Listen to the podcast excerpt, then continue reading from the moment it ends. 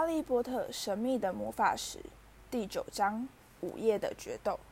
哈利过去从不相信世上还有另一个比达利更令他厌恶痛绝的男孩。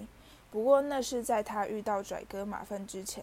好在格莱芬多的一年级新生只有魔药学得跟史莱哲林的新生一起上课，所以他们跟马粪相处的时间并不算太多。然而好景不长，有一天，他们在格莱芬多交易厅墙上看到了一张让所有的人都大声抱怨的布告：飞行课程将于星期四开始，而格莱芬多将和史莱哲林一起上课。太好了，哈利阴郁地说：“果然如我所愿，在马粪面前起飞天扫帚出丑。飞行原本是他最期待的课程。你怎么知道自己一定会出丑？”容人理智地说。我倒是晓得，马粪老师天花乱坠地吹牛，说他的魁地奇打得有多棒。我敢打包票，他只是爱说大话罢了。马粪确实是常常把飞行挂在嘴边，他大声抱怨：一年级新生从未入选过学院魁地奇代表队，是多么的不公平、不合理。老师讲一些冗长、夸张的故事。故事最后总是以他在千钧一发之际如何巧妙地闪过一架麻瓜直升机作为结束。爱线的并不是只有他一个人，西莫也常说，他大部分的童年时光都是骑着扫帚在乡野里飞来飞去，甚至连荣恩逮到机会也会长篇大论地描述他骑着查理的旧扫帚出游时是如何差点撞上了一个搭黄翔翼飞行的麻瓜。来自巫师家族的每一个人都常常把魁地奇拿来当做聊天话题。荣恩已经为足球跟他们同寝室的丁汤马斯大吵了一架。荣恩不明白，全场只有一个球，而参赛者又不能飞的游戏究竟有什么好玩。哈利有一次还看到荣恩伸手偷戳丁的西汉足球队海报，想设法让那些球员动起来。奈威这辈子从来没有骑过飞天扫帚，因为奶奶绝对不准他靠近这种飞行工具。哈利暗暗同意他的做法。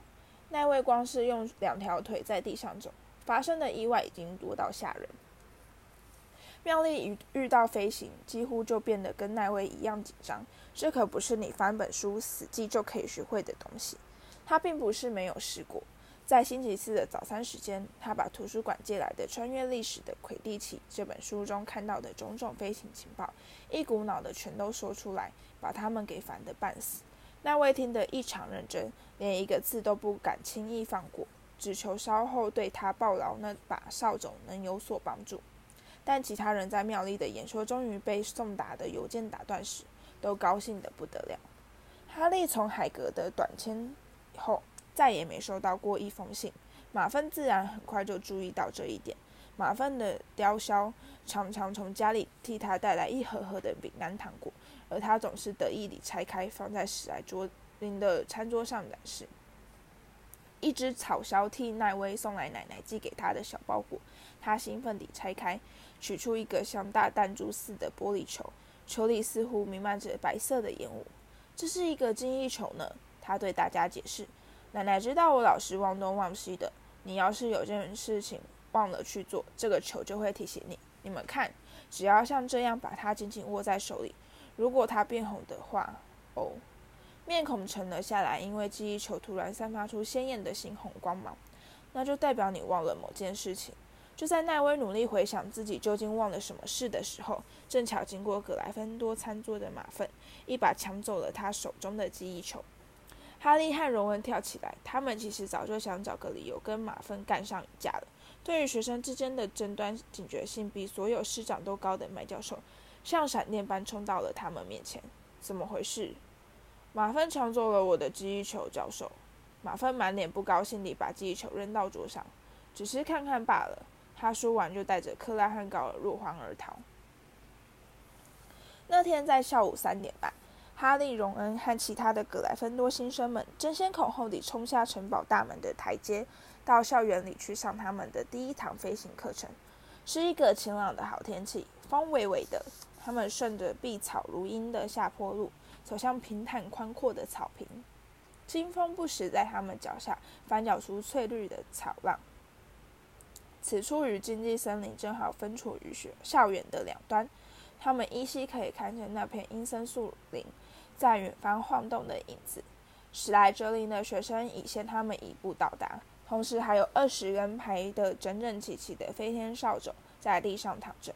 哈利过去曾听弗弗雷和乔治两兄弟抱怨过学校的扫帚，说如果飞得太高，有些扫帚就会晃个不停；要不然就是飞的时候老是偏向左边。他们的老师胡奇夫人到了，她有着一头灰色的短发和一对老鹰似的黄眼睛。你们还在蘑菇什么？他吼道：“每个人站到一根扫帚旁边，快点，各就各位。”哈利低头看他的扫帚，很重，末端有些枝条东突西翘的。右手伸到扫帚上方，胡奇夫人站在前面喊道：“说上来，上来！”大家一同喊道。哈利的扫帚立刻跳到他的手中。班上只有少数几个人顺利达到这样的效果。妙丽的扫帚只在地上滚了一圈，而奈威的扫帚连动都不动。也许扫帚就跟马儿一样，可以分辨出你心里害不害怕。哈利暗自跺跺。奈威的声音微微颤抖，一听就知道他只想两脚安安稳稳地踏在地上。接着，胡奇夫人知道他们要怎么样起扫帚，才不会从尾端滑下来。他还在队伍中来回巡行。一一纠正他们抓握的姿势。他说：“马粪多年来一直都是用错误的姿势在起扫帚，这让哈利和荣恩觉得非常高兴。现在我一吹口哨，你们就开始用力往上跳。”胡奇夫人说：“扫帚保持稳定，往上飞个几尺，然后身子微微向前倾，直接飞回原地。现在听我的口哨，三、二。”那位因为太过紧张而变得非常神经质。他又很害怕，只有他一个人留在地上飞不起来，因此口哨才刚碰到胡姬太太嘴唇的那一刻，他就受惊似的用力跳了起来。回来，孩子！他喊道。可是那位就像蹦离瓶子的瓶塞，一飞冲天，十二尺、二十尺。哈利看见他那张吓得发白的面孔，低头望着距离越来越远的地面，看他身子一歪，从扫帚上滑了下来，砰！一记惊天动地的巨响，伴随着严重的碎裂声，那位面孔朝下地栽倒在地上，软绵绵地瘫在那儿不能动弹。他的飞天扫帚依然在天空越飞越高，缓缓地飘向了荆棘森林，随后就失去踪影。胡奇夫人弯下腰检查那位的伤势，他的脸跟他一样惨白，手腕摔断了。哈利听到他轻声说：“好孩子，没事了，站起来吧。”他转过身望着其他学生。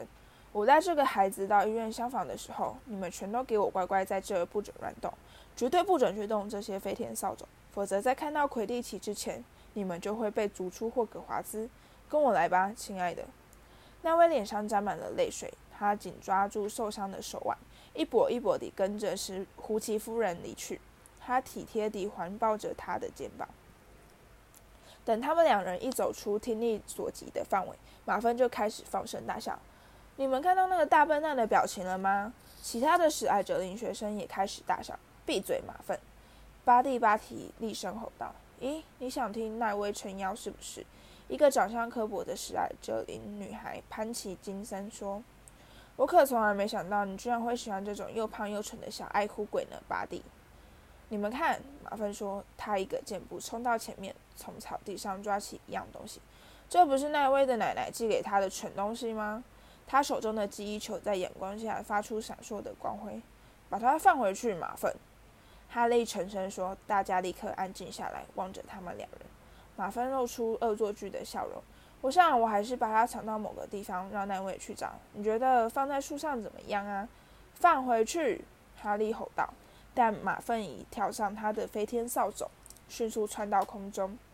他没有说谎，真的是飞得很好。他在一棵大橡树顶端来回盘旋，示威地喊道：“要就上来拿呀，波特！”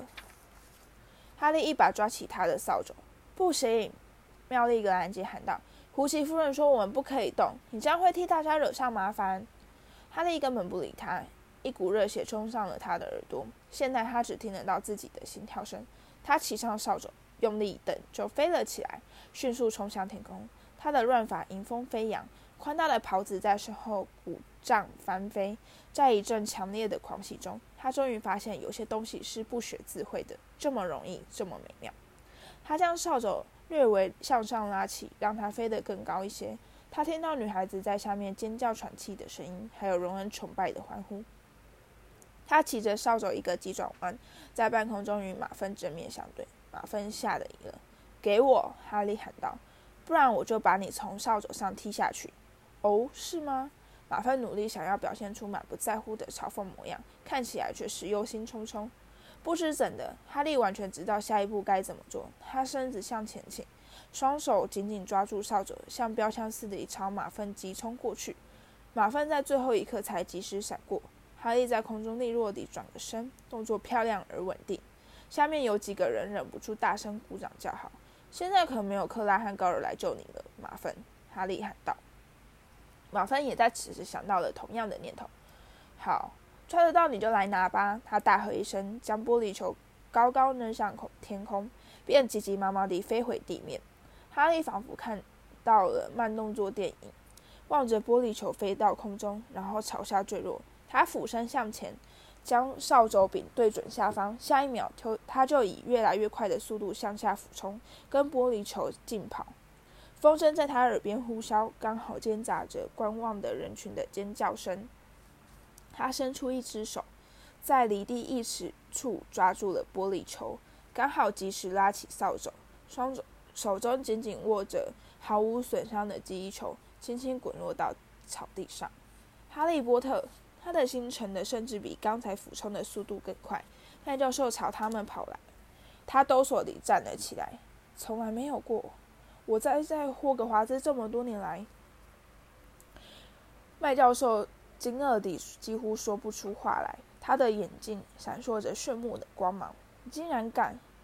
这样很可能会摔断脖子，这不是他的错。麦教授，别说了，巴蒂。可是马粪够了，荣恩，波特，跟我来。麦教授大踏步地朝城堡走去。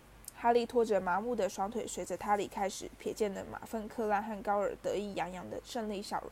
他心里很清楚，自己就快要被开除了。他想要说来些话来替自己辩护。喉咙却似乎出了问题，发不出任何声音。麦教授连看都不看他一眼，只是拖着长袍飞快地向前走。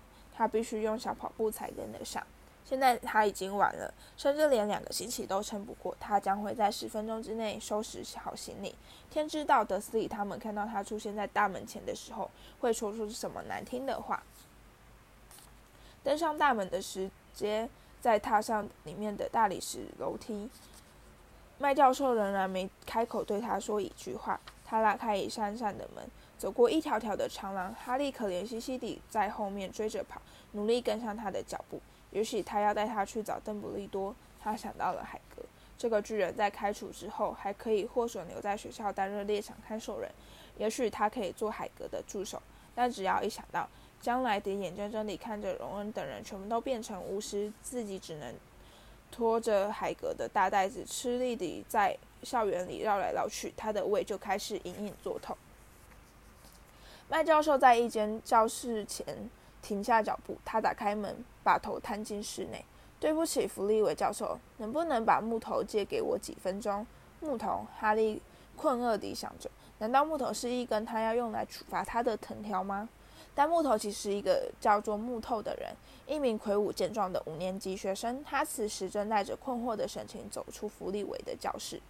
你们两个跟我来，麦教授说。于是他们三人继续沿着走廊向前走。木痛满脸狐疑地望着哈利进去。麦教授指示他们走进一间空无一人的教室，里面只有爱吵闹的皮皮鬼正忙着在黑板上写脏话。出去，皮皮鬼！他厉声喝道。皮皮鬼把粉笔扔进字子肉，发出好大的咚一声，然后才连连咒骂地疾飞出去。麦教授砰地关上大门，转身望着两个男孩。波特，这是奥利弗木头。木头，我替你找到了一个收捕手。木头脸上的表情立刻从困惑变成喜悦。你是说真的吗，教授？当然。麦教授斩钉截铁地表示。这孩子是个天才，我从来没见过这样的事。这是你第一次骑黑店扫帚吗，波特？哈利默默点头，他完全不晓得这究竟是怎么回事。不过好像不会被开除了。他的两腿总算恢复了一点感觉。他从离地五十尺的高处俯冲下来，一手抓住了那样东西。麦教授告诉木头，甚至连块皮都没擦破，这连当年的查理·卫斯理都没办法办得到。木头现在的神情就像是所有的美梦都在瞬间变成了事实。你看过魁地奇球赛吗，波特？他兴奋地询问。木头是格莱芬多魁地奇球队的队长，麦教授解释。他连身材都是标准的收捕手体格。木头在哈利的身边绕圈子，仔细打量这名新加入的生力军。灵活敏捷，我们得替他准备一根像样的扫帚。教授，我想可以考虑光轮两千或是狂风七号。我会去跟麦邓布利多谈谈，看看我们是不是可以通融一下，暂时别去管一年级新生不准拥有扫帚的规则。天知道，我们太需要一组比去年优秀的团队。上一场比赛被史莱哲林打得惨败，我有好几个礼拜都看不得史内普那副得意洋洋的面孔。麦教授眯起眼睛，严厉的目光从眼睛上方逼视于哈利。我希望你能接受严格的训练，波特，否则我或许会改变心意来处罚你。他突然微微一笑。你父亲一定会为你感到骄傲。他说，他自己以前也是一个非常优秀的魁地奇球员呢。你是在开玩笑吧？现在是晚餐时间。哈利刚刚把他在随着麦教授离开校园后所发生的事情全都告诉了荣恩。荣恩正准备将一块牛肉腰花派送进口中，这会儿完全忘了这块派。搜捕手，他说：“可是，一年级新生从来没有。你铁定是好多年以来最年轻的学院代表球员，是一百年以来最年轻的代表球员。”哈利说。狼吞虎咽地把派铲进嘴里。经过下午这么多紧张刺激的遭遇之后，他现在觉得肚子饿得要命。这是木头告诉我的。隆恩实在是太惊讶、太感动了，他只是呆呆地坐在那里，张大嘴巴望着哈利。我在下星期开始接受训练，哈利说：“千万别把这件事告诉任何人。”木头希望能暂时保密。弗雷和乔治·卫斯理在此刻踏进餐厅，瞥见了哈利，连忙赶过来。“干得好！”乔治低声说道。“木头已经告诉我们了，我们两个也是球员，打几手。我告诉你。”我们今年一定会拿到魁地奇杯冠军，弗雷说。查理毕业以后，我们就再也没有赢过。不过今年我们的球队一定可以排出最坚强的阵容。你一定是真的非常优秀，哈利。木头在告诉我们的时候，兴奋的差点儿跳起来。好了，我们得走了。李乔丹发现了一条离开学校的秘密通道。我敢说，那肯定就是藏在罗马教皇雕像后面的通道。我们早在开学第一个礼拜就发现了。下次再见。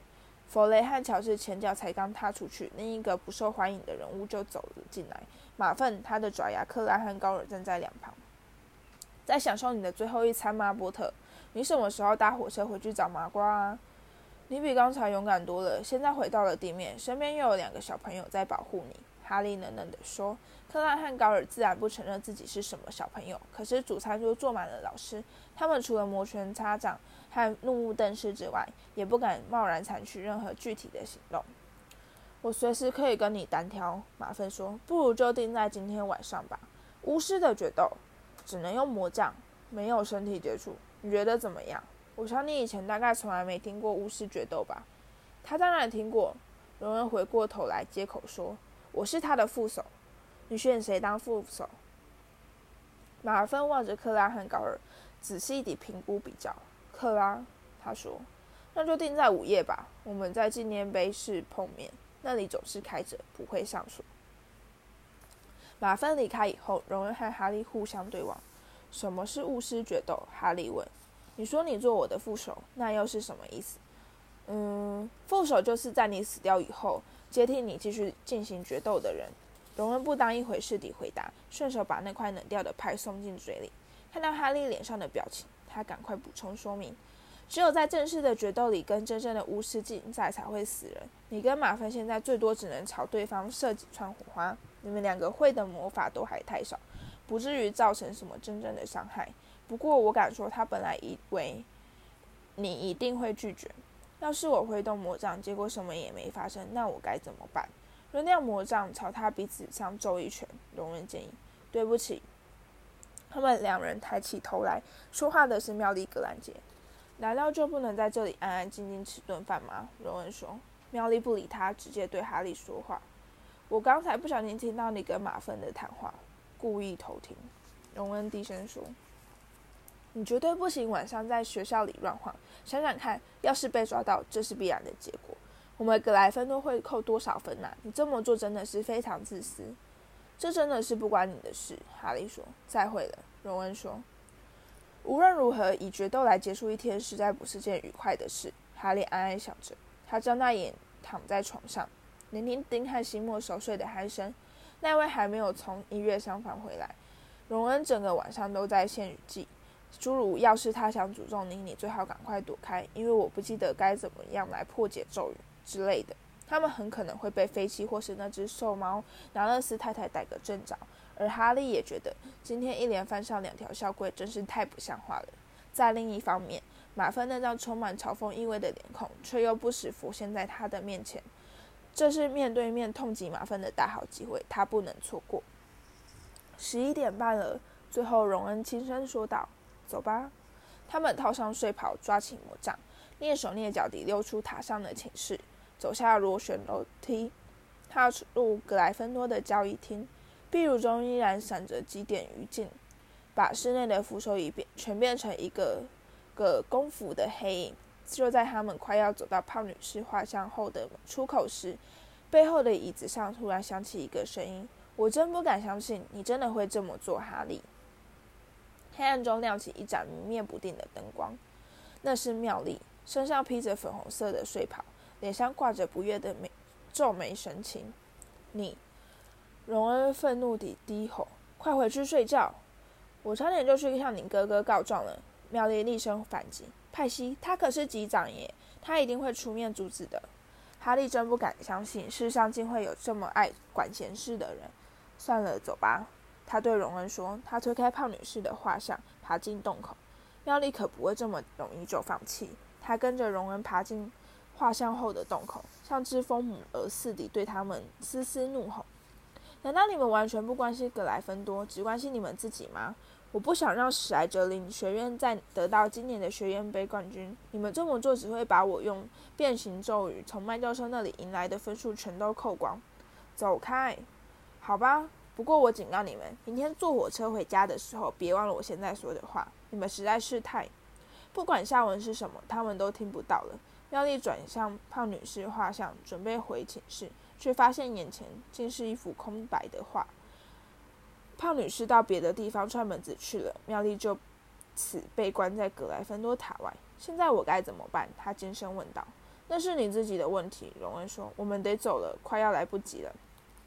他们甚至还没走到走廊尽头，妙丽就追过来。我跟你们一起去，她说。你不行去。你以为我会呆呆站在外面等着让飞机来抓吗？假如他发现了我们三个人，我会把真相告诉他。说我是想要阻止你们，你们到时候可以替我作证。你要有是有胆子吧？荣恩大声说：“你们两个都闭嘴！”哈利机警地说：“我听到了一些声音，是吸鼻子似的呼噜声，是纳勒斯太太吗？”荣恩眯着眼睛望着漆黑的前方，不是纳勒斯太太，是奈威。他蜷缩着身子躺在地板上，睡得很沉。但他们一走近，他立刻惊醒。谢天谢地，你们总算找到我了。我已经在这里待待了好几个钟头，怎么都想不起回寝室的新通关密语。声音小一点，奈威。新的密语是猪鼻，但是现在对你没什么帮助。那个胖女士不知道跑到哪里去了。你的手臂好些了吗？那位。哈利说。完全好了。那位说，举起手给他们看。庞瑞夫人才花了一分钟就完全治好了。太棒了。呃，那位，我们现在要去一个地方，待会儿见。不要丢下我！那位连忙爬了起来。我不想一个人待在这里。血腥男爵已经出现过两次了。罗恩低头看表，然后愤怒地瞪着妙丽和奈威。不管你们哪一个和我们被逮到的话，我就算累死，也要学会奎若教授的恶咒、恶鬼咒来诅咒你们。妙丽张开嘴巴，或许是要传授荣恩使用恶鬼咒语的正确方法。哈利却朝他嘘了一声，示意大家往前走。四个人踏着轻巧无声的脚步向前走去。月光透过高高的天窗，在走廊上洒落一道道狭长的光影。每绕过一个转角之前，哈利都担心着会一头撞上飞机或是拿勒斯太太。但他们相当幸运，一路上并没有碰到任何人。他们快步爬上通往三楼的阶梯，蹑手蹑脚地走向奖品陈列室。马粪和克拉还没到，奖品的水晶夹在月光照耀下闪烁发光，奖杯、盾牌、金盘和雕像在黑暗中散发出幽幽的晶莹光芒。他们沿着墙壁走向前。眼睛紧盯着房间两端的大门，哈利取出魔杖，以防马粪突然跳进来，立刻开战。他迟到了，说不定是吓得不敢来。荣恩轻声说。这时，隔壁房间响起了一个声音，大家惊得跳起来。哈利才刚举起魔杖，他们就听到有个人在说话，不是马粪，是飞七在对拿勒斯太太说话。吓得魂飞魄散的哈利慌乱地朝其他三人挥连连挥手，让他们尽快跟着他逃走。四个人安静无声的快步跑向远离飞西说话的另一扇门。那位的长袍刚好扫过转角，他们就听到飞七踏入了陈列室。他一定就在这儿。他们听到他喃喃自语，大概是躲起来了。走这里，哈利用无声的唇语指示大家。早就吓呆了的他们开始悄悄地踏入一条排满盔甲的长廊。他们可以听到飞机越来越近的脚步声。那位突然发出一声惊恐的哭喊，拔脚狂奔。他一个踉跄，及时抓住荣恩的手腕，两人不偏不倚地倒向一副竖立的盔甲。惊天动地的撞击声足以震惊醒整个城堡。快跑！哈利喊道。四个人放开步伐，全速飞奔，不敢回头查看飞机有没有跟在后面。他们飞快地绕过大门柱，跑过一条又一条的走廊。带头的哈利完全不知道他们现在在哪里，也不晓得要跑到什么地方。他们扯开衣服臂章，发现后面是一条秘密通道，沿着通道在横冲直撞，最后跑出来，已经到了符咒巢穴附近。这里他们都知道，离陈列室足足有好几里远。看样子我们已经甩掉他了，哈利气喘吁吁地说，把头靠在冰凉的墙壁上，举手试着。去额上的汗水，奈威弯下腰，发出哮喘般的可怕声音，叽里咕噜地连连抱怨：“我早就告诉你了。”妙丽喘着气说，紧按住胸口：“我早就告诉你了。”我们得赶快回到格莱芬多塔。荣恩说：“越快越好。”马芬故意耍你。哈妙丽对哈利说：“你懂了吧？他本来就不打算去见你。飞机知道有人会到陈列室去，八成是马芬去跟他通风报信。”哈利觉得他的推测相当正确，可是他不想跟他说。我们走吧，事情并没有这么简单。他们才向前走了大约十步，旁边的门就发出咔嗒咔嗒的声音，有样东西窜出教室，飞到他们面前，是皮皮鬼。他看到他们，立刻发出一阵高兴的尖叫。闭嘴，皮皮鬼！拜托，你将会害我们被赶出校门的。皮皮鬼咯咯大笑，三更半夜四处乱晃，是不是啊？讨厌的一年级新生，淘气，真淘气！你们会被赶出去，哭得惨兮兮。只要你不出卖我们，就不会这样。拜托你，皮皮鬼，应该去告诉费西。没错，就这么办。皮皮鬼换上一副圣人的庄严口吻，眼中却闪烁着使诈的光芒。这可是为你们好啊，知不知道？不要挡路！荣恩厉声吼着，用力揍了皮皮鬼一下。这是个天大的错误！有学生溜下床啊！皮皮鬼扯开喉咙大叫：“有学生偷溜下床，跑到符咒教室走廊来了！”他们连忙低下头，从皮皮鬼脚下穿过去，没命地向前跑，一路跑到了走廊尽头，砰的一声撞上一扇门，门是锁着的。惨了！大家使足力气也没办法把门推开时，荣恩声音说：“说这下我们真的完蛋了。”没路可走了。他们听到越来越接近的脚步声，飞西正以最快的速度朝皮皮鬼大叫的方向跑着。哦，让开！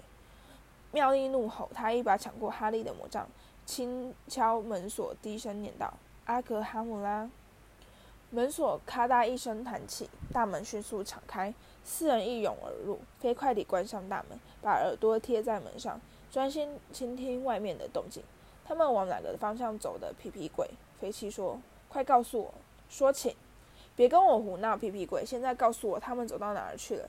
你要是不先说声请，我就不说啊，不说。皮皮鬼用他那种唱歌似的恼人嗓音念道：“好吧，请。”不说，哈哈哈！我刚刚不是告诉过你了吗？你要是不先说请，我就不说啊！不说，哈哈哈哈哈！他们四个听到皮皮鬼迅速飞走的嘶嘶风声，以及飞机愤怒的咒骂。他以为这扇门是锁着的。我想我们大概没事了。放开奈威，就是因为奈威在用力扯着哈利的睡袍袖子。怎么回事？哈利转过身，立刻明白是怎么一回事。在那一瞬间，他非常确定自己是踏入了一个活生生的梦魇。这实在是太过分了。到目前为止所发生的一切，跟眼前的景象比起来，全都不算什么。就像他原先所猜测的一样，他们并不是在一个房间里，而是在一条走廊，禁止进入的三楼走廊。现在他们终于了解会禁止进入的道理了。他们眼前站着一头目光炯炯、像山一样的巨犬。它庞大的身躯塞满了从地板到天花板中间所有的空间。它有三个头，三对咕噜噜转动的怒眼，三个朝着他们不断抽搐抖动的鼻子，三个淌着口水的血盆大口。泛黄的锯齿上垂挂着一行行滑不溜丢的粘液。它不动如山地站在那里，六只眼睛全都紧盯着他们。哈利心里明白。他们之所以没有当场惨死，是因为他们的出现太过突然，让他一时之间不知该作何反应。但他很快就回过神来，那如雷般的怒吼已清楚传达出危险的讯息。哈利摸索着握住门把，在飞机和死亡之间，他宁愿选择飞机。他们退到门外，哈利用力甩上门，大家一起沿着走廊拼命地往回跑，速度快得简直要飞了起来。飞机必定是赶到别的地方去找他们。因为一路上都没有碰到他，不过现在他们也不怎么在乎。现在希望的只是他们和那头怪兽之间的距离拉得越远越好。四个人马不停蹄的跑回七楼的胖女士画像前方。你们到底上哪儿去啦？他问道。胡伊迪望着他们垂到肩膀下的睡袍和淌满汗水的泛红脸颊。这你别管，猪鼻猪鼻。哈利喘着气说。画像随即向前敞开，他们飞快地爬进交易厅，浑身发抖地倒在扶手椅上。有相当长的一段时间，没有任何人开口说话。事实上，那位看起来像是这辈子永远都不会再说话了。他们这些人究竟是怎么想的？竟然把那种东西关在学校里面？荣恩终于开口说：“那个家伙还真需要跑出去运动运动。”妙丽好不容易才喘过气来，他的坏脾气就又重新发作。你们不会用眼睛看吗？你们这些人一个也不会吗？他怒声咒骂。难道你们没看到他是站在什么东西上面？地板？哈利猜测。我没注意到他的脚，他那三个头就够我忙的了。不，不是地板，他站在一扇火板门上。他显然是在看守某个东西。他站起身来，气愤地瞪着他们。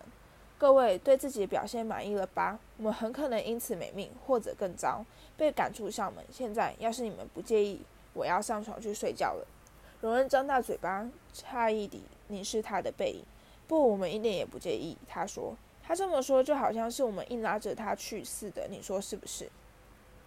哈利爬上床休息时，妙丽说的话一直在他脑海里挥之不去。那只狗是在看守某样东西。海格当初是怎么说的？如果你想要藏起某样东西，古灵阁可算是全世界最安全的地方，除了霍格华兹之外。哈利似乎已经发现，那个从七百一十三号地下金库取出的肮脏小包裹，现在是放在什么地方了。